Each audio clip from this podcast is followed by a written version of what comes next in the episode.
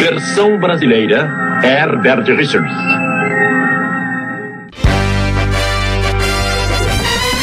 Cine Aspectos, um podcast que te ajuda a ter um novo olhar sobre o cinema.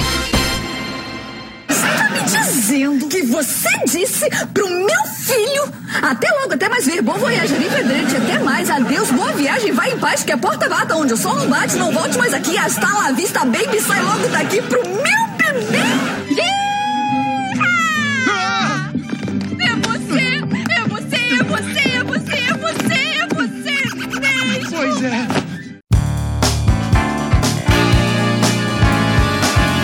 Você com certeza deve reconhecer essas duas vozes, e é claro que são de um personagens bem diferentes. Mas você sabia que as duas vozes são da mesma pessoa? Fica bem aí que já já a gente vai falar mais sobre isso. Seja bem-vindo, seja bem-vinda ao Cine Aspectos, um podcast que te explica sobre os diferentes aspectos do cinema. Eu sou a Larissa Lago e divido o microfone com Poliana Fontinelli e Sara Rodrigues. E hoje, no dia 29 de junho, para quem não sabe, é o dia do dublador.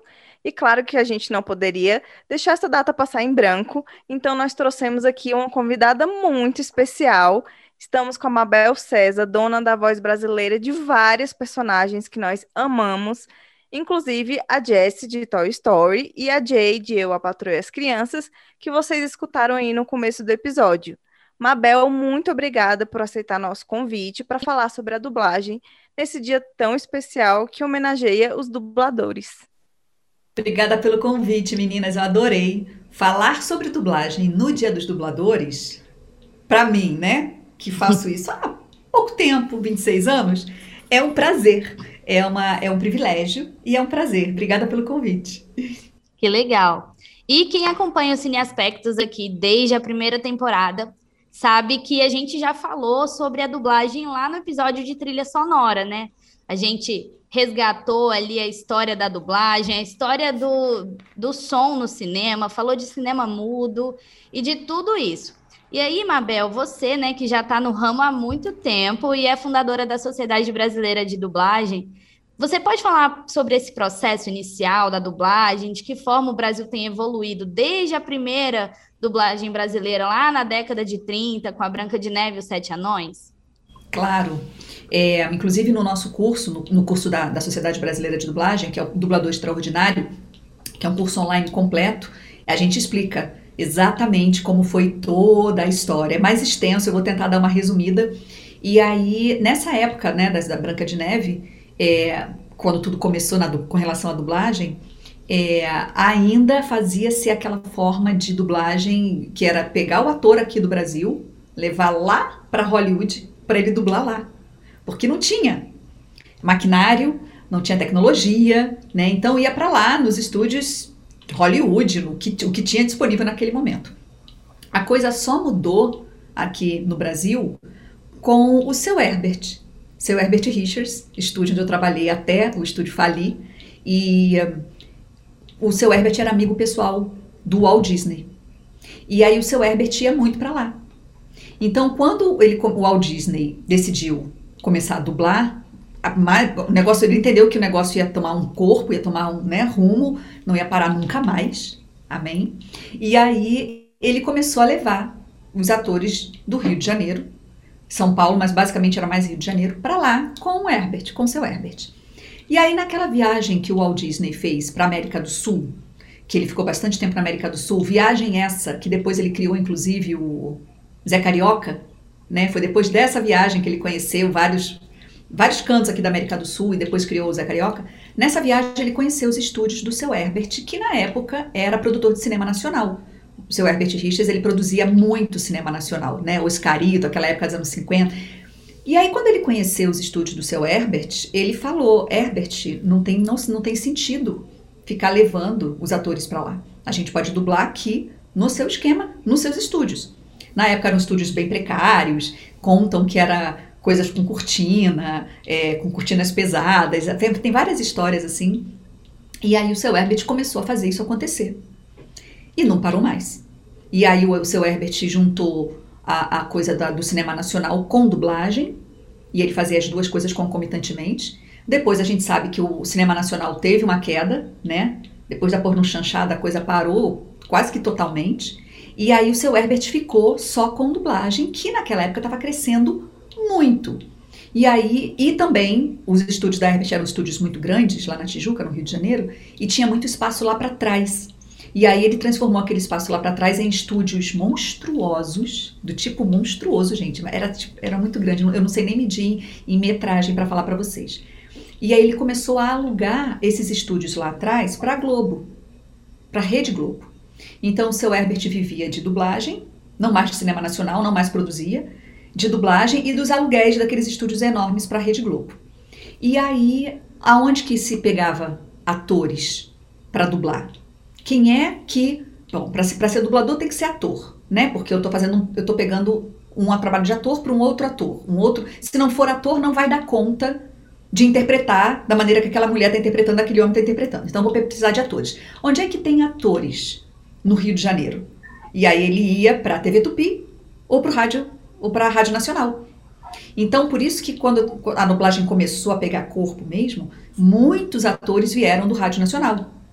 Aquelas vozes mais clássicas, aquele jeito de interpretar mais formal, é, aquela coisa que, né, uma coisa mais lenta, né? Não tinha, não tinha velocidade, nada tinha velocidade. A, a, não tinha velocidade na fala, não tinha velocidade no processo. Era muito, o processo era muito. De, o nome, hoje em dia, a gente, já há muitos anos, a gente chama o pedaço que nós vamos dublar, que a gente dubla de pedacinho em pedacinho, né? A gente chama de loop ou anel. Esse nome, loop ou anel, vem daquelas máquinas que eles usavam para dublar, que pegava aquelas fitas redondas e aí encaixava tipo aquela coisa de, de projetor de cinema, e aí encaixava e aí rodava a fita para um outro anel lá do outro lado. Quando acabava de rodar, tinha uma pessoinha, um humano, uma moça, um geralmente um homem, que ia lá e tutu, tirava aquela roda, botava de novo na outra roda para rodar de novo.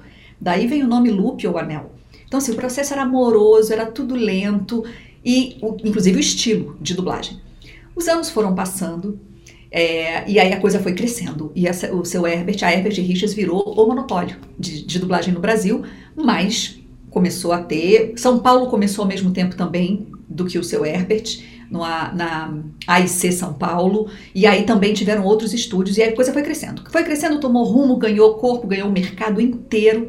Quando eu entrei na década de 90 já era um mercado bombando e logo depois virou os anos, viraram os anos 2000, chegou internet, chegou computadores.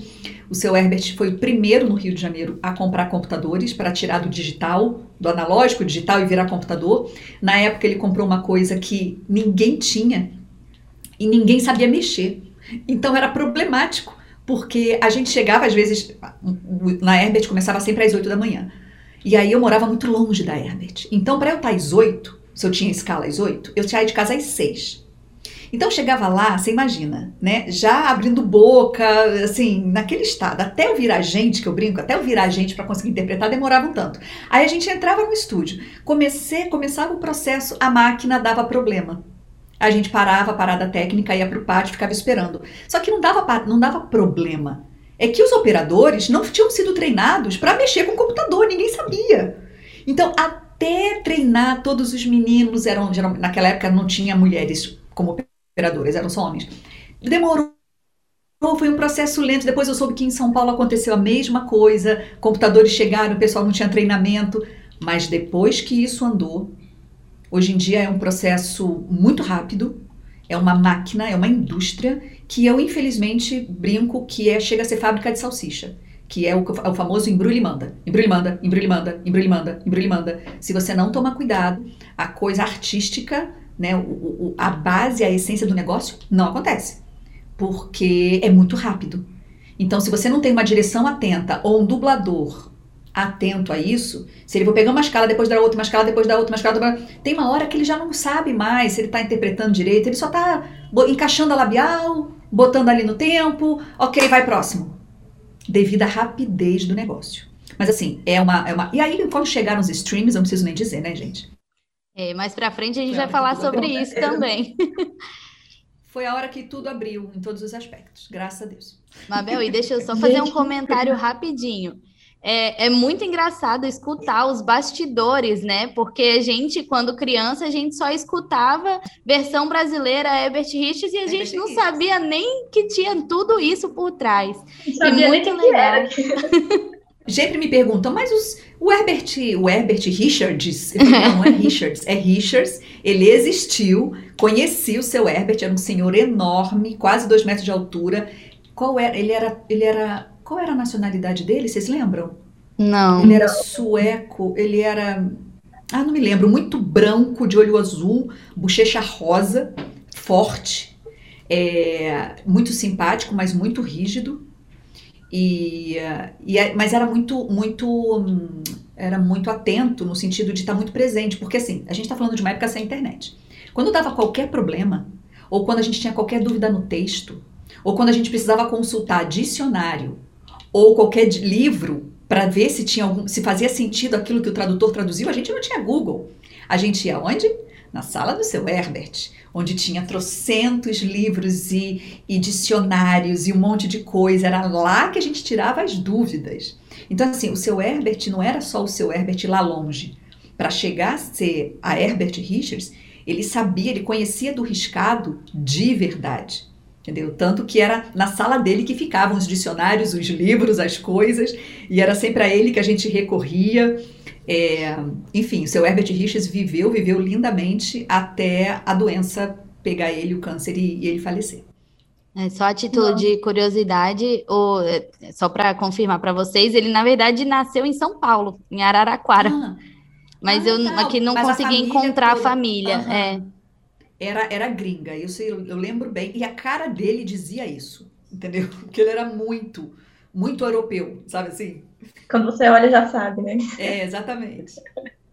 Nossa, então é uma, foi uma jornada muito incrível, eu não fazia ideia. Aprendi muito agora o que a senhora fala, e a gente vê só com isso, a gente vê o tanto que esse processo fez com que a dublagem brasileira fosse uma forma de levar a arte para o maior público possível, né? Muitas pessoas que não têm acesso à, à legenda.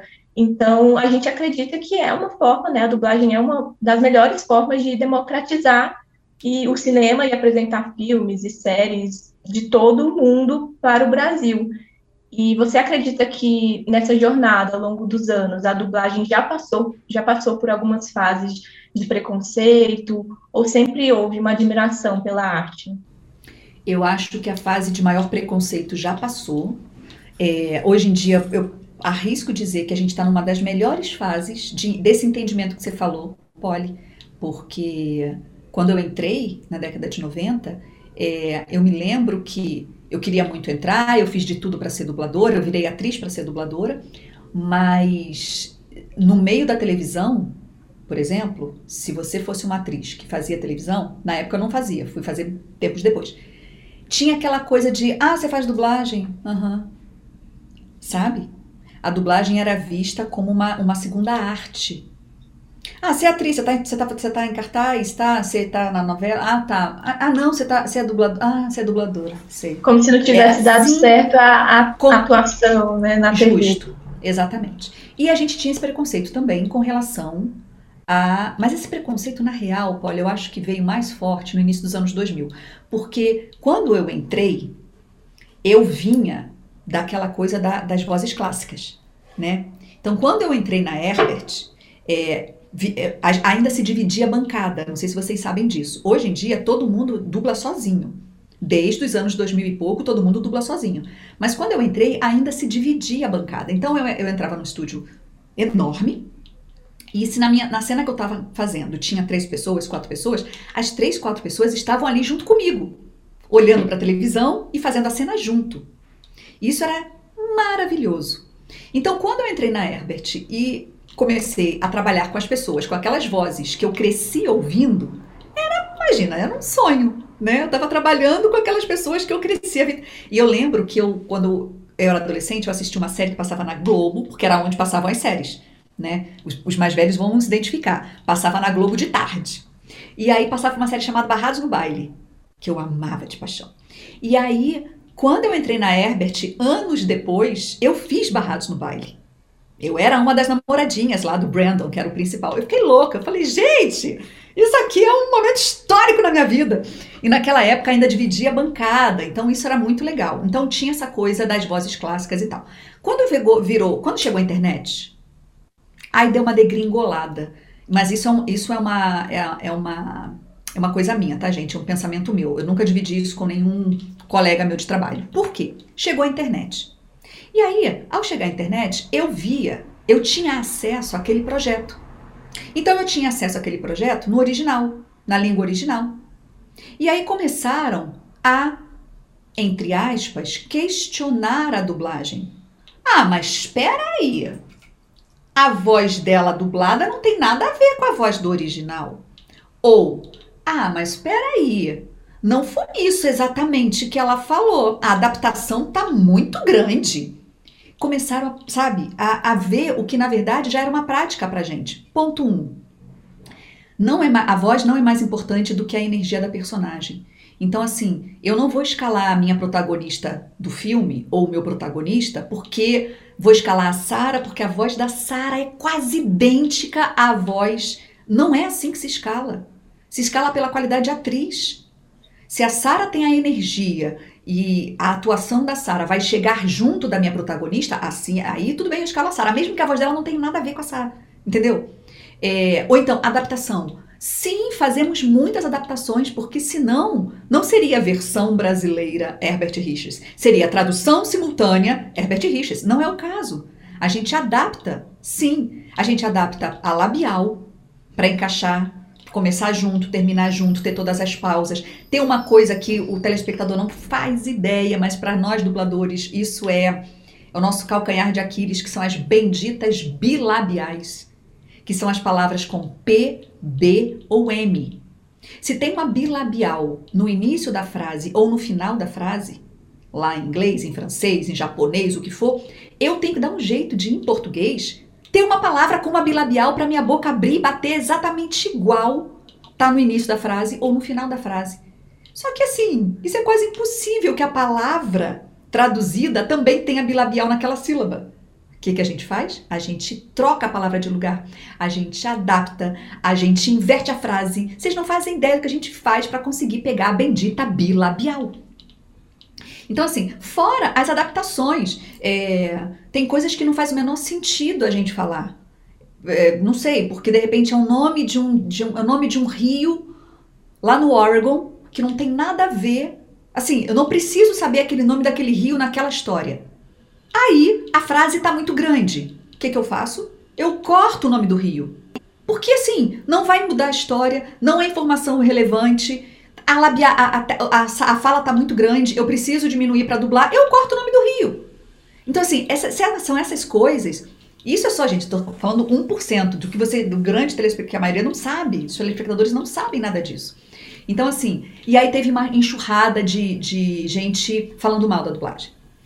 Aí a coisa cresceu e cresceu num nível muito grande, né? Os streamings chegaram, não tenho como não falar disso. E aí começou a ter trabalho para geral.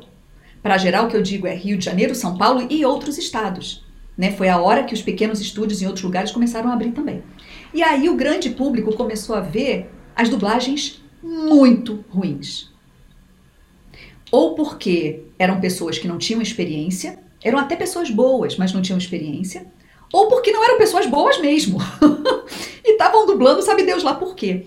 E aí reverteu, que é o que eu acho que é o momento que a gente está vivendo agora, onde as pessoas conseguem, pelo menos as pessoas que gostam de dublagem, né, que assistem dublado e que gostam, conseguem falar: Uau, essa dublagem é muito boa.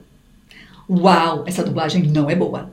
E em vez de só criticar, entendeu? Eu acho que hoje em dia a gente tem um, um nível de de consciência bem legal com relação à dublagem. Então a gente passou, Polly, por esses vários aspectos. O primeiro momento de amo dublagem, o segundo momento de odeio dublagem.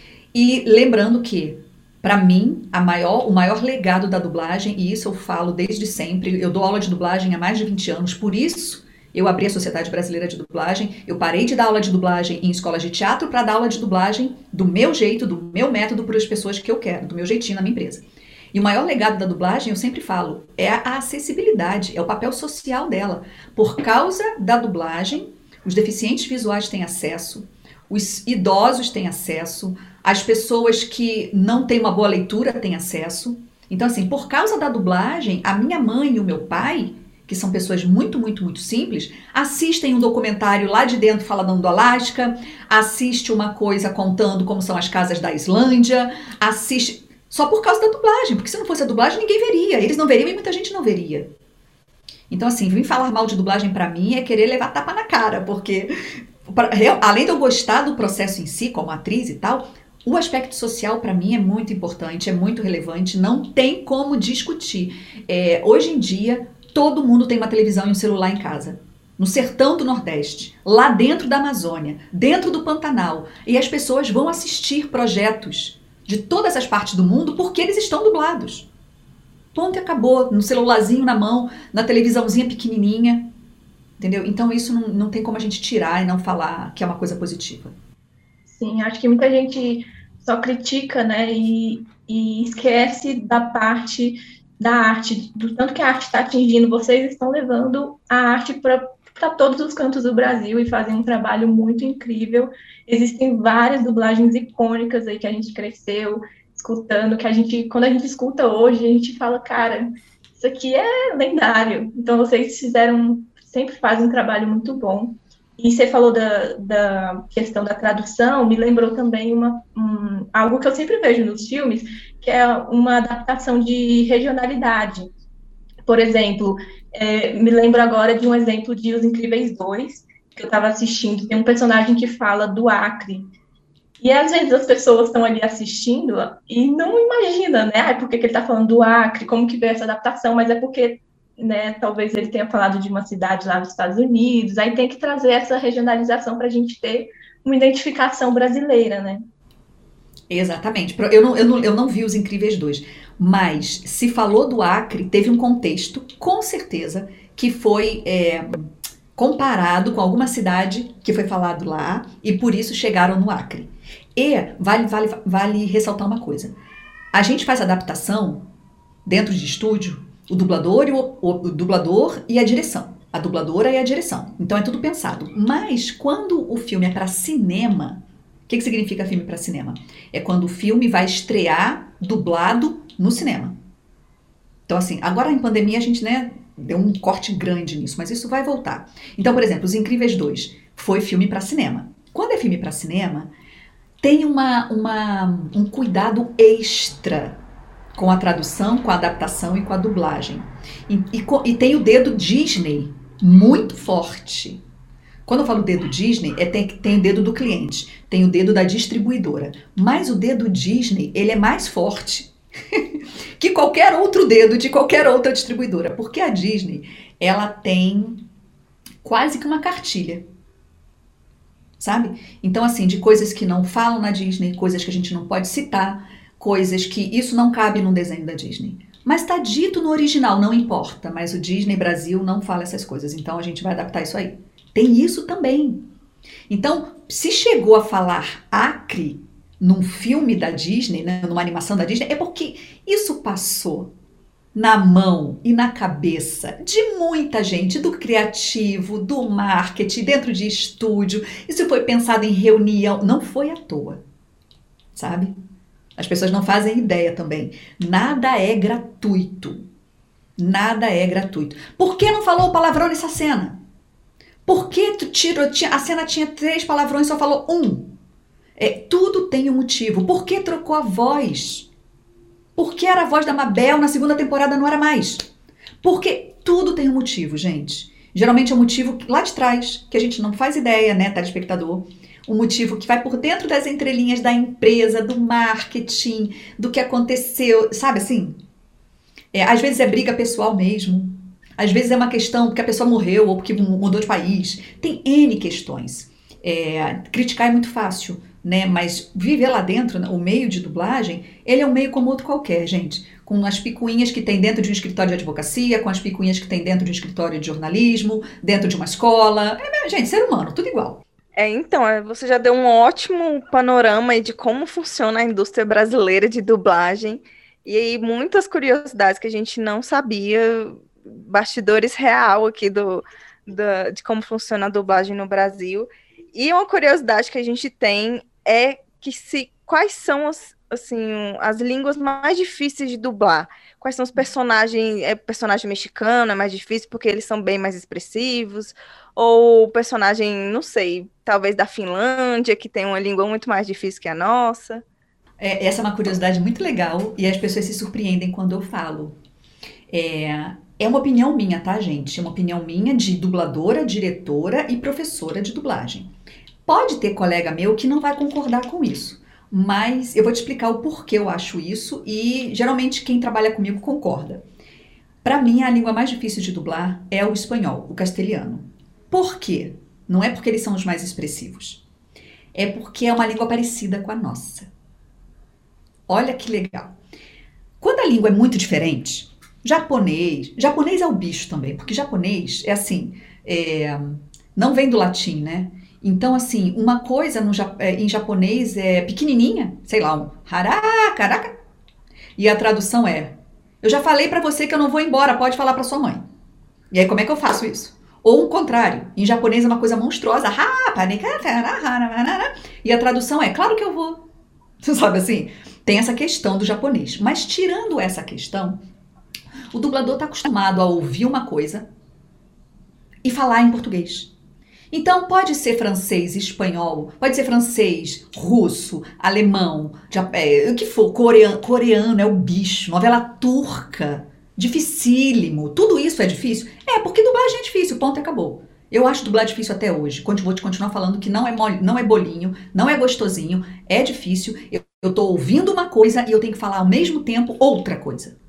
E ainda encaixar labial, e ainda fazer versão brasileira, e ainda interpretar direito, e ainda dar aquele molho que aquela atriz está dando. Tudo ao mesmo tempo, em 20 segundos, cada pedacinho. Se isso não é milagre, eu não sei o que é. Ponto. Então, assim, dublagem é difícil? É. Agora, o que, que eu acho mais difícil para o castelhano? Ou do espanhol, enfim. Porque tem palavras que são iguais. E aí você, telespectador, tá em casa, vamos supor uma novela mexicana. Acabou de estrear hoje a novela Rubi. É um remake de uma novela que eu dublei em 2004, que eu fiz a Rubi. Aí agora teve um remake da Rubi. Eu dublei de novo a Rubi de novo México. Só que naquela época era naquele aquele, aquele clichê que a gente está acostumado de novela mexicana. Sabe aquela coisa que televisa bem? Hoje em dia é mais modernoso, mas ainda assim é novela mexicana. Então, assim, tem palavras que bate igual e tem palavras que bate diferente. E aí, porque as palavras são iguais. Ou às vezes a palavra é igual, mas em outra tônica. Então, pra gente é mamãe. E para eles é mama. E aí, como é que eu vou encaixar? Aquela frase, aquela palavra, a sílaba esticada para eles é a primeira. A sílaba esticada para mim é a segunda, apesar da palavra igual, ser igual. E aí, quando o telespectador tá vendo, a sensação que dá para ele é: nossa, essa dublagem tá esquisita, porque bate uma palavra igual, diferente, igual, igual, igual, diferente, diferente, diferente, igual, diferente, igual, diferente, igual. Ai, tá esquisito isso. Enquanto que, se eu estiver dublando o inglês, francês, russo, vai bater tudo diferente. O máximo que eu vou conseguir fazer é pegar aquela bendita bilabial que eu expliquei para vocês.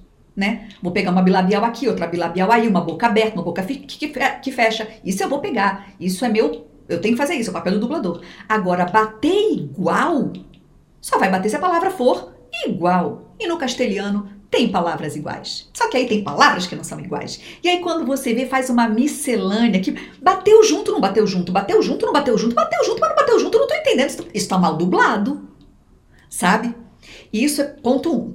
Ponto dois. Quando é o castelhano do México, o mexicano, o espanhol do México, geralmente eles são mais, como você falou, Lari, eles são mais é, impulsivos, eles são mais quentes, né? E eles falam devagar. E aí eles falam muito devagar. E para dublar não tem coisa pior do que falar devagar. Porque se fala rápido, você coloca a palavra, outras palavras, e aí fica natural. Então, se a pessoa está falando rápido assim, é, já falei que eu não vou embora. Só que ela fala tão rápido e tem aquela língua entre os dentes, aquela linguinha entre os dentes do espanhol acaba com a gente.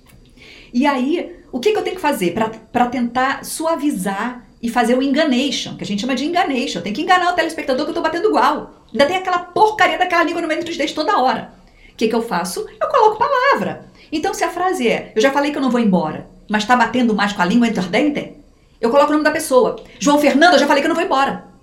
Eu acelero coloco mais duas palavras e você, telespectador, tem a sensação de que eu tô falando tão rápido quanto ela, que a minha língua tá batendo igual a dela, e aí fica bem dublado. Porém, se a atriz está falando devagar, como que eu vou botar palavras se a atriz está falando devagar, com intensidade, numa novela mexicana? Eu não tenho outro jeito senão falar devagar também, com intensidade. E aí fica esquisito, fica falso, porque para o brasileiro aquilo não é natural. Onde é que fica a adaptação da versão brasileira se ela coloca a mão na testa e fala: Ó, oh, Carlos Fernando, eu vou me matar? É muito complicado. Então você tem que achar um meio termo, porque não é nem uma novela Globo no Manuel Carlos, jogadinho, né, naturalzinho, mas também eu não posso fazer televisa das novelas dos anos 90. Eu tenho que achar um meio termo na minha interpretação, tentando driblar a porra da língua entre os dentes e tentando driblar aquela coisa, uma palavra bate igual, outra palavra diferente, uma palavra igual, uma palavra... Então assim, isso a gente tá falando de México. Corta para as séries hoje em dia, que tem muito no Netflix, são feitas na Espanha. Madrid, Barcelona e tal. É o contrário, eles falam muito rápido. Tão rápido que tem dubladores que não conseguem chegar na velocidade deles. Eu falo muito rápido, eu, Mabel. Então, para mim, isso não é problema. Pelo contrário, falar devagar é que é um problema para mim. Agora, falar rápido, pode botar 50 palavras por minuto que eu vou embora. Mas tem muito dublador que não consegue. E aí a gente vê, eu então, muito crítica, né? Afinal de contas, faço isso há pouco tempo. E aí eu fico vendo, eu falo, gente, mas o cara falou tão mais rápido que ele. A mulher falou tão mais rápido do que a dubladora. Ela não teve velocidade. Porque a nossa língua, o português, não dá aquela velocidade que o castelhano da Espanha, ou, ou, aquele. Ou, como é que eles falam, né? Qual é aquela língua que eles falam lá? Tem uma língua típica. É catalão? Não, não é catalão. Catalão, justamente. Eles falam muito rápido. Então, pro português, isso não vai bater. E ainda tem a porcaria da língua entre os dentes. Então é falar rápido com a língua entre os dentes. Tem dublador que não dá conta. E aí não fica bem dublado.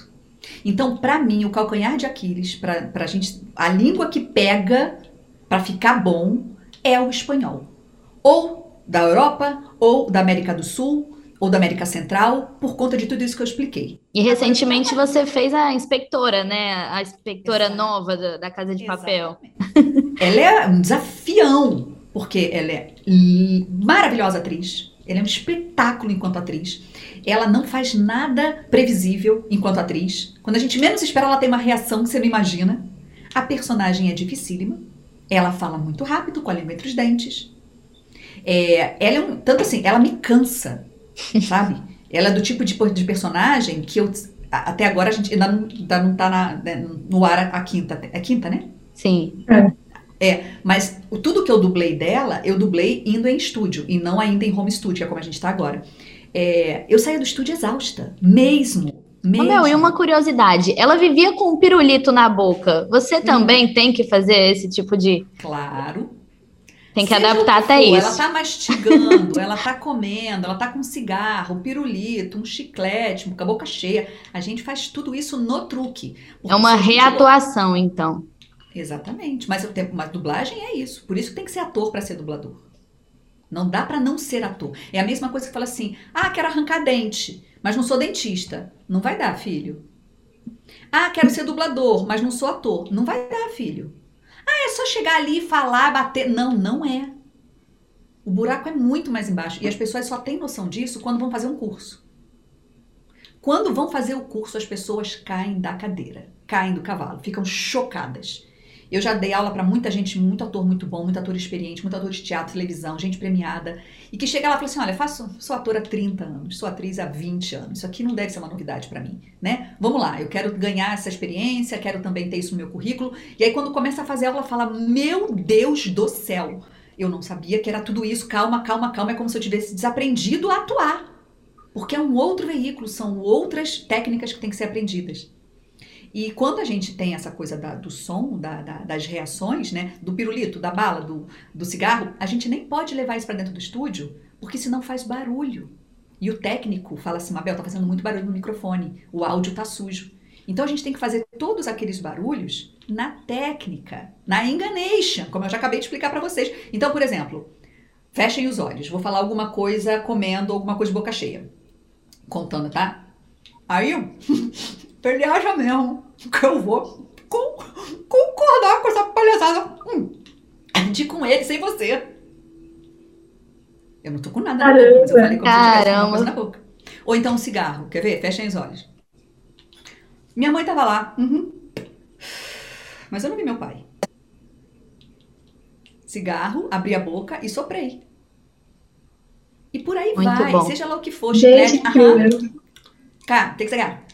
Amanhã eu não passo. Ah, ah. Não posso, eu falei, tenho aula. Fantástico. Gente, vocês não estão vendo, mas a gente está vendo aqui essa, esse momento fantástico aqui na nossa É. frente. Tá Nós sendo- fechamos os olhos e eu achei que ela realmente tinha pego alguma coisa para. Sim, muito real. Muito legal, muito legal. É. É isso. É isso que a gente tem que fazer. Tem que Mabel, fazer milagre. Milagre. Sempre falo, É. dublador é milagre em pessoa. Ah, com certeza. E a gente já falou algumas vezes aqui sobre quando o streaming chegou, né? E queria saber se, desde que o streaming chegou, o número de trabalhos aumentou assim muito. É, antigamente era uma profissão com menos filmes e séries do que hoje. É muito trabalho para conciliar. Assim, você tem é, contrato com alguma plataforma específica ou você faz, você tem é, dublagem é, Amazon, Netflix.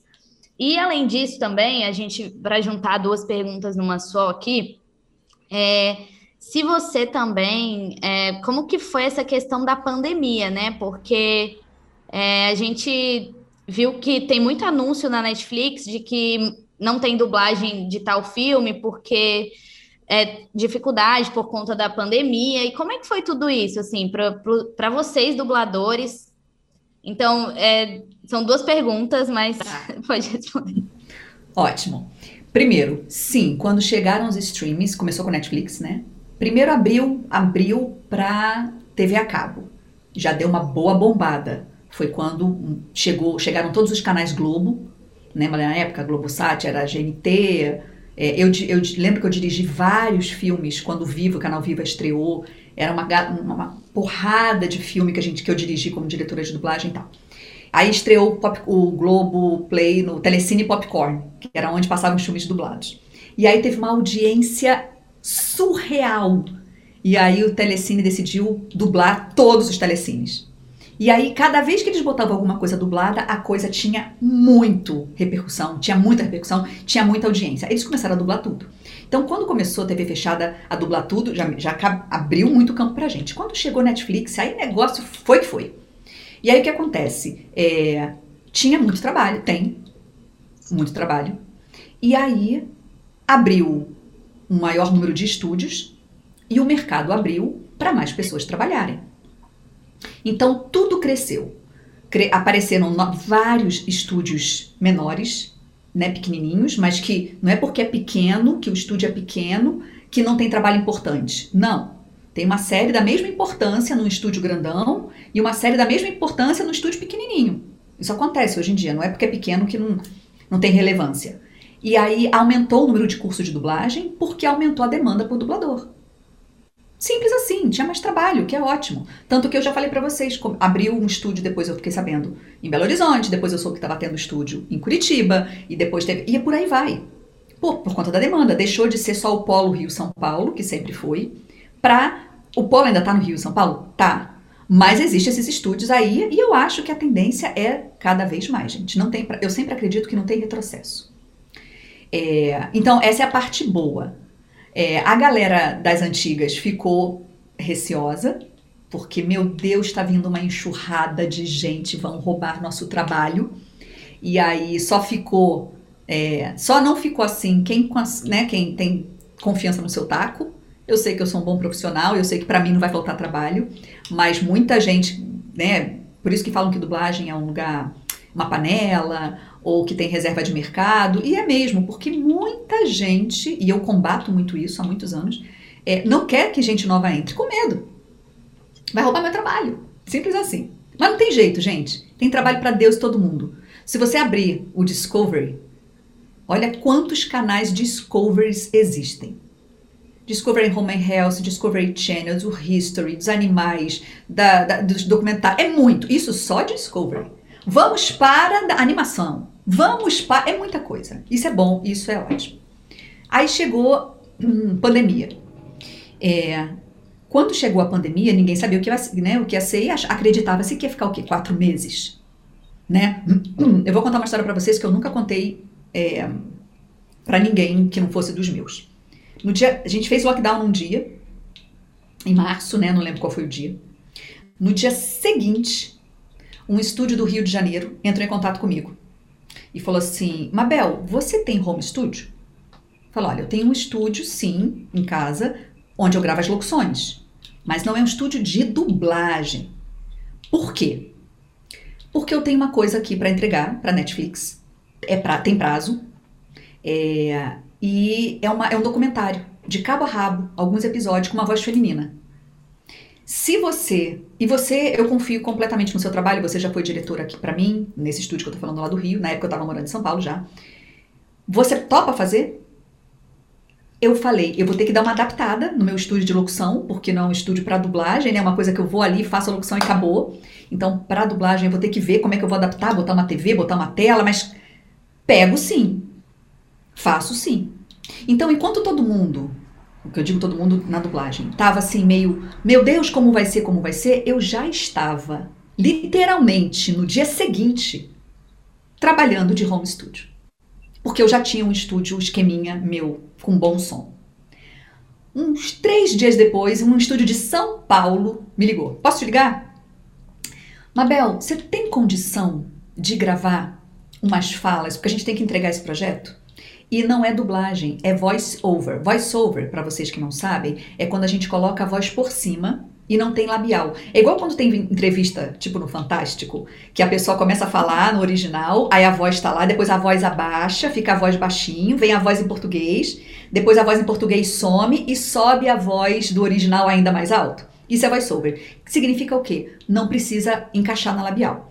Esse estúdio de São Paulo falou: é tudo voice-over. Se eu te entregar as falas nos tamanhos corretos, você tem como gravar para mim no seu esquema? Que eu sei que você tem um esquema de locução. Falei: tenho. Eu fui emendando um trabalho no outro, enquanto as pessoas estavam desesperadas, sem saber o que fazer. Até a categoria se organizar, quando eu falo categoria, é categoria de dublagem, tá? Rio e São Paulo. Como é que a gente vai fazer? Vai ter home studio, mas vai poder? Isso é permitido? O sindicato vai deixar? Até essa coisa burocrática que as pessoas criam burocracia porque querem, né? Vamos deixar isso claro que não precisaria ter.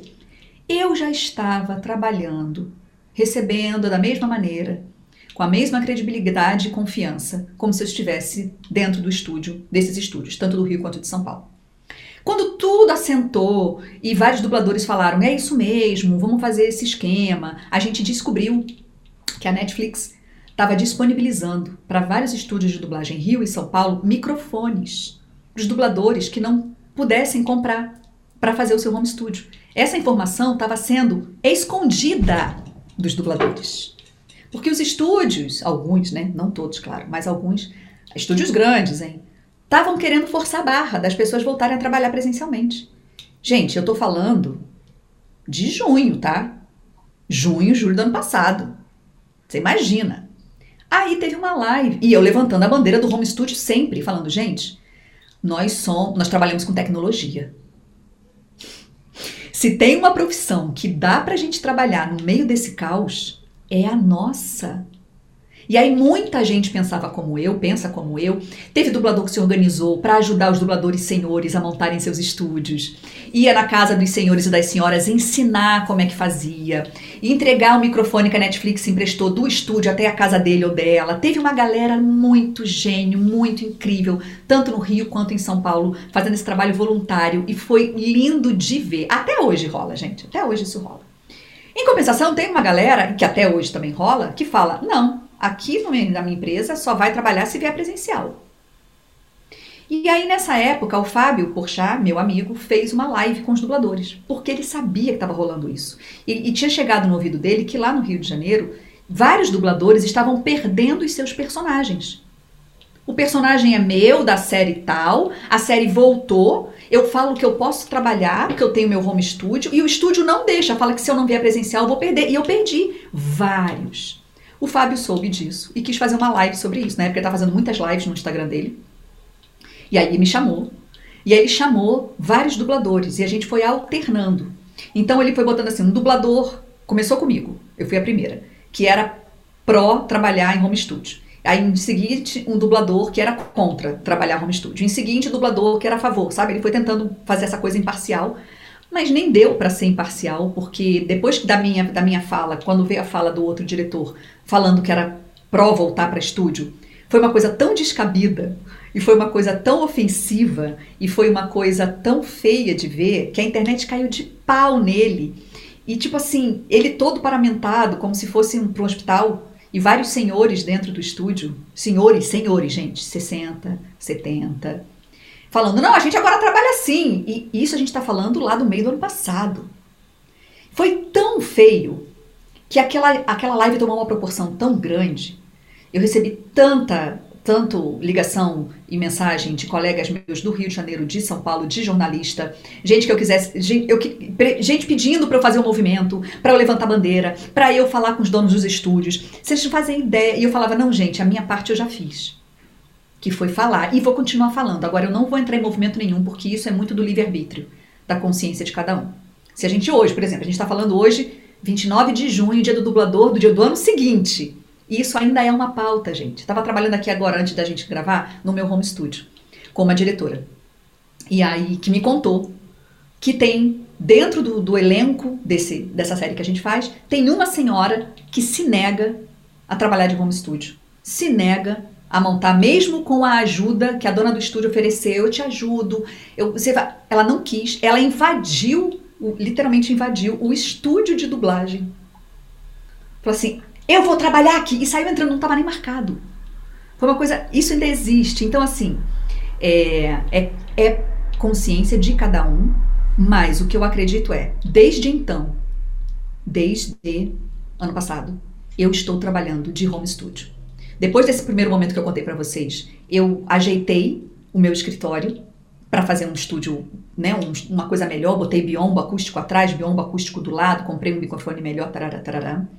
Depois eu me mudei para uma casa, porque a pandemia me trouxe várias consciências também de vida, e aí eu não queria mais morar em apartamento, e aí nessa casa eu fiz um estúdio. Vocês que estão me vendo pelo Zoom, dá para ver, tem um estúdio atrás de mim. E desde então, eu estou trabalhando de home studio. Eu não vou presencialmente. Até hoje eu ainda não fui. E não precisa, né, Mabel? Tem, Exato. tem que- conseguido os seus trabalhos da mesma forma, ou até mais, né? Porque Não, mais. tá mais fácil para você.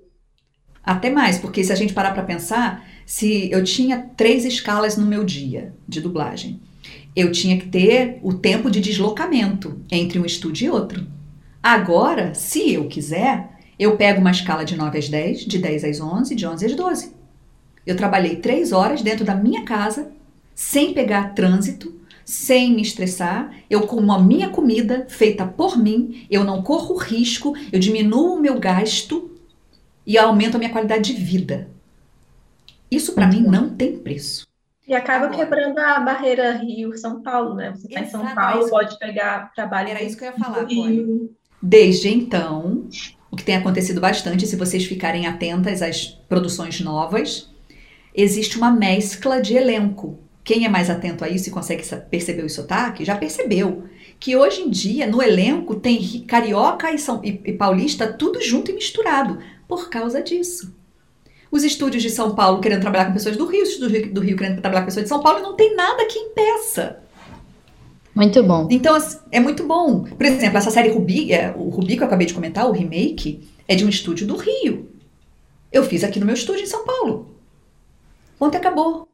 Esses donos, não sei como pode dizer, de, de estúdios que não aceitam é, que a pessoa não vá presencialmente, que o dublador não vá presencialmente, eles também perdem muito, porque é, você pode ver, você está trabalhando da mesma forma com o estúdio e não está perdendo nada. Então, assim, é mais uma coisa de ser cabeça dura, de não querer, não estar aberto à mudança. Tem uma coisa, tem uma coisa que eu já ouvi deles, e eu entendo quando eles falam que quando, os, quando é home studio, vem o som, vem um tipo de som de cada dublador, né? Então vem o som do estúdio da Mabel, vem o som do estúdio da Sara, vem o som do estúdio da Lari. E aí, quando chega na minha mixagem, eu preciso dar um jeito de equalizar esses sons para eles ficarem iguais. E isso é mais trabalhoso. Entendo? Entendo. Se fosse todo mundo lá no estúdio dele, grava um, sai, grava outro, sai, ia ser o mesmo som igual? Ia. Porém, estamos passando um momento normal? Não. Então todo mundo está se adaptando.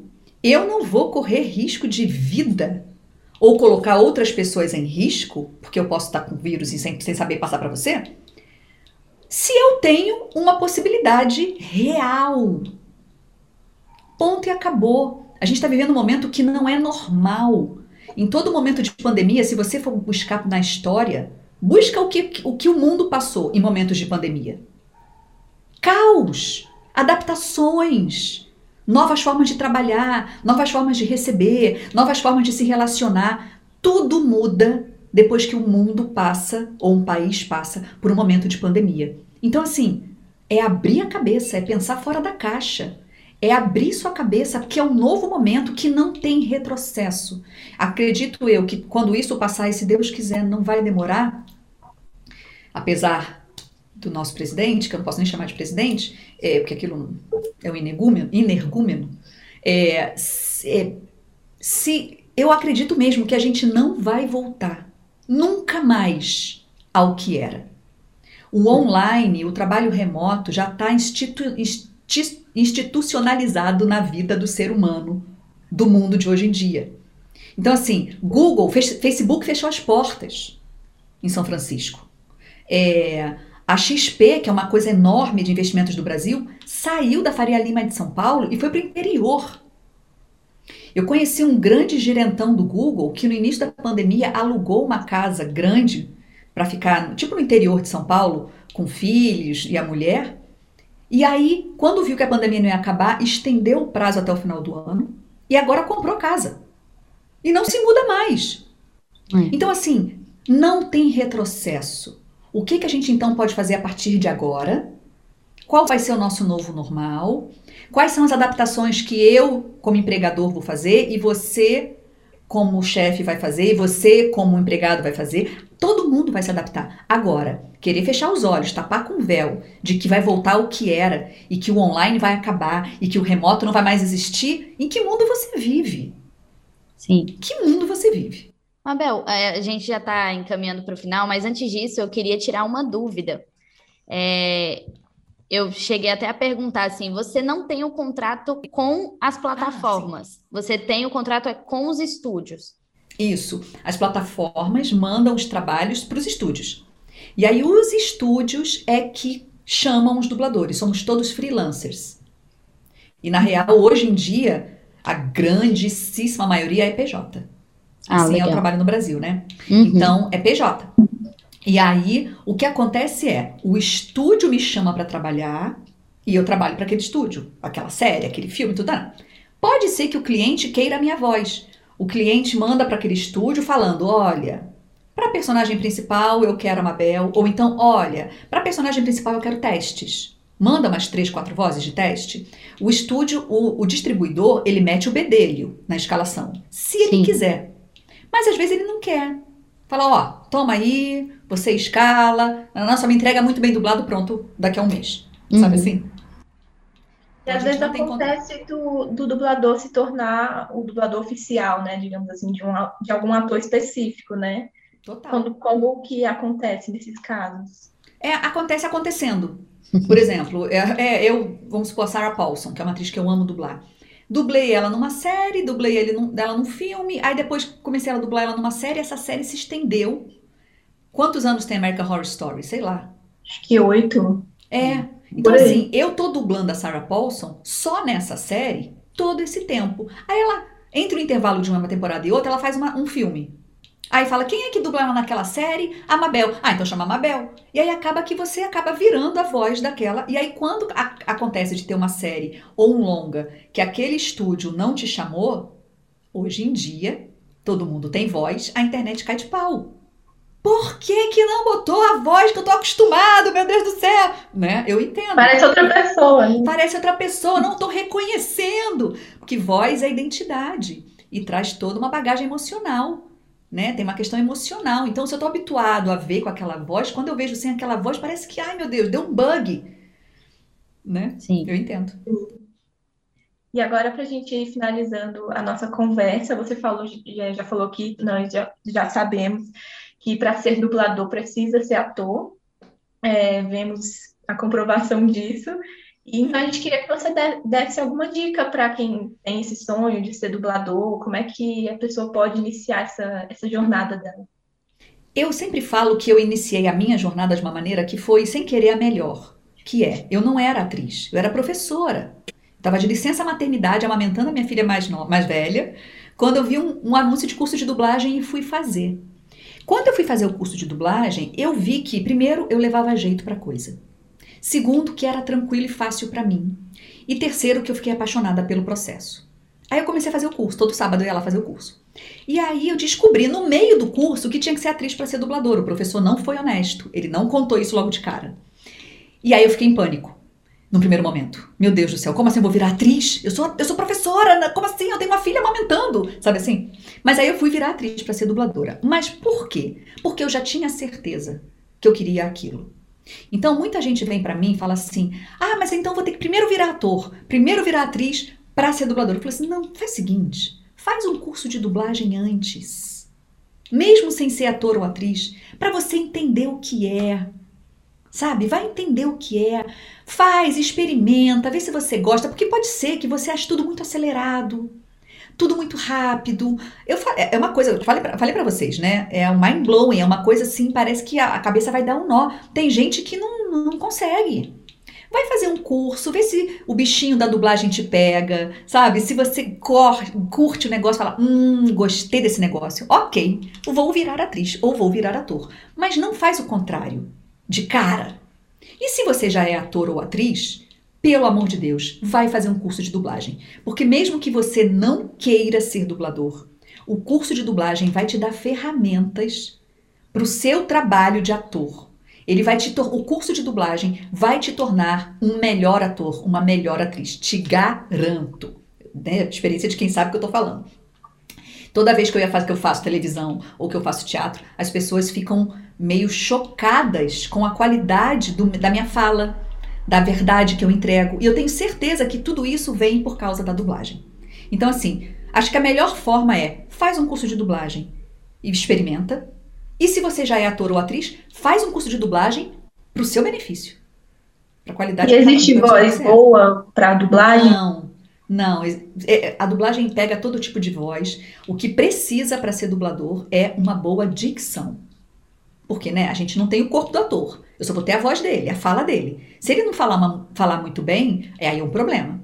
E então você vai fazer fono. Vai fazer umas sessões de fonoaudiologia, se você acha que tem questões, uma língua presa, uma palavra, um fonema que você não consegue dizer muito bem, vai atrás disso. Primeira coisa que eu te falo. Agora, voz boa, voz feia, vo... não existe isso, gente. Tem personagem para tudo quanto é tipo de voz.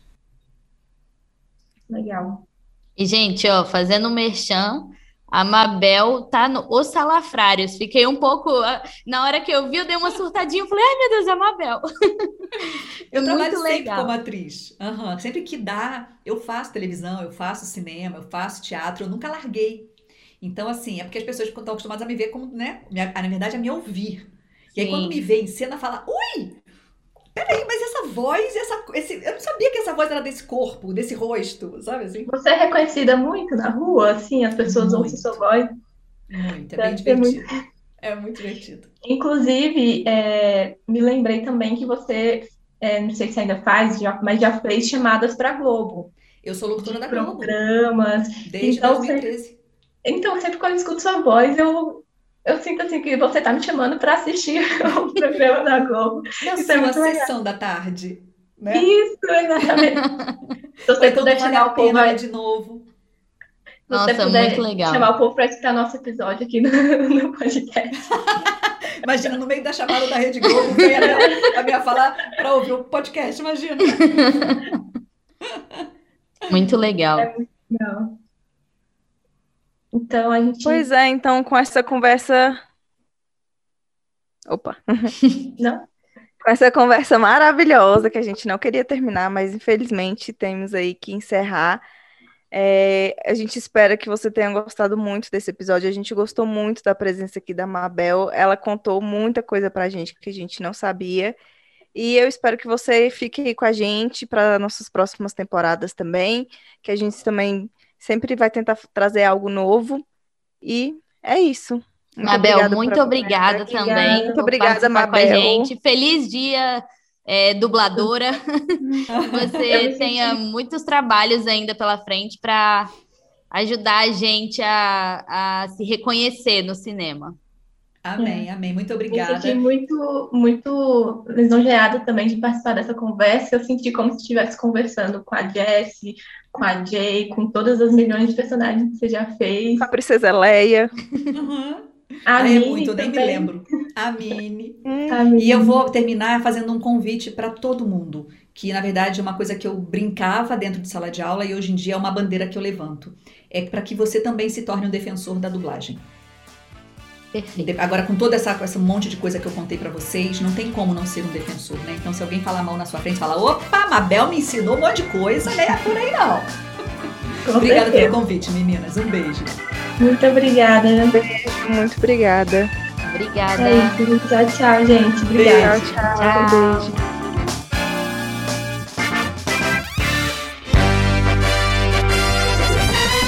Cine Aspectos, um podcast que te ajuda a ter um novo olhar sobre o cinema.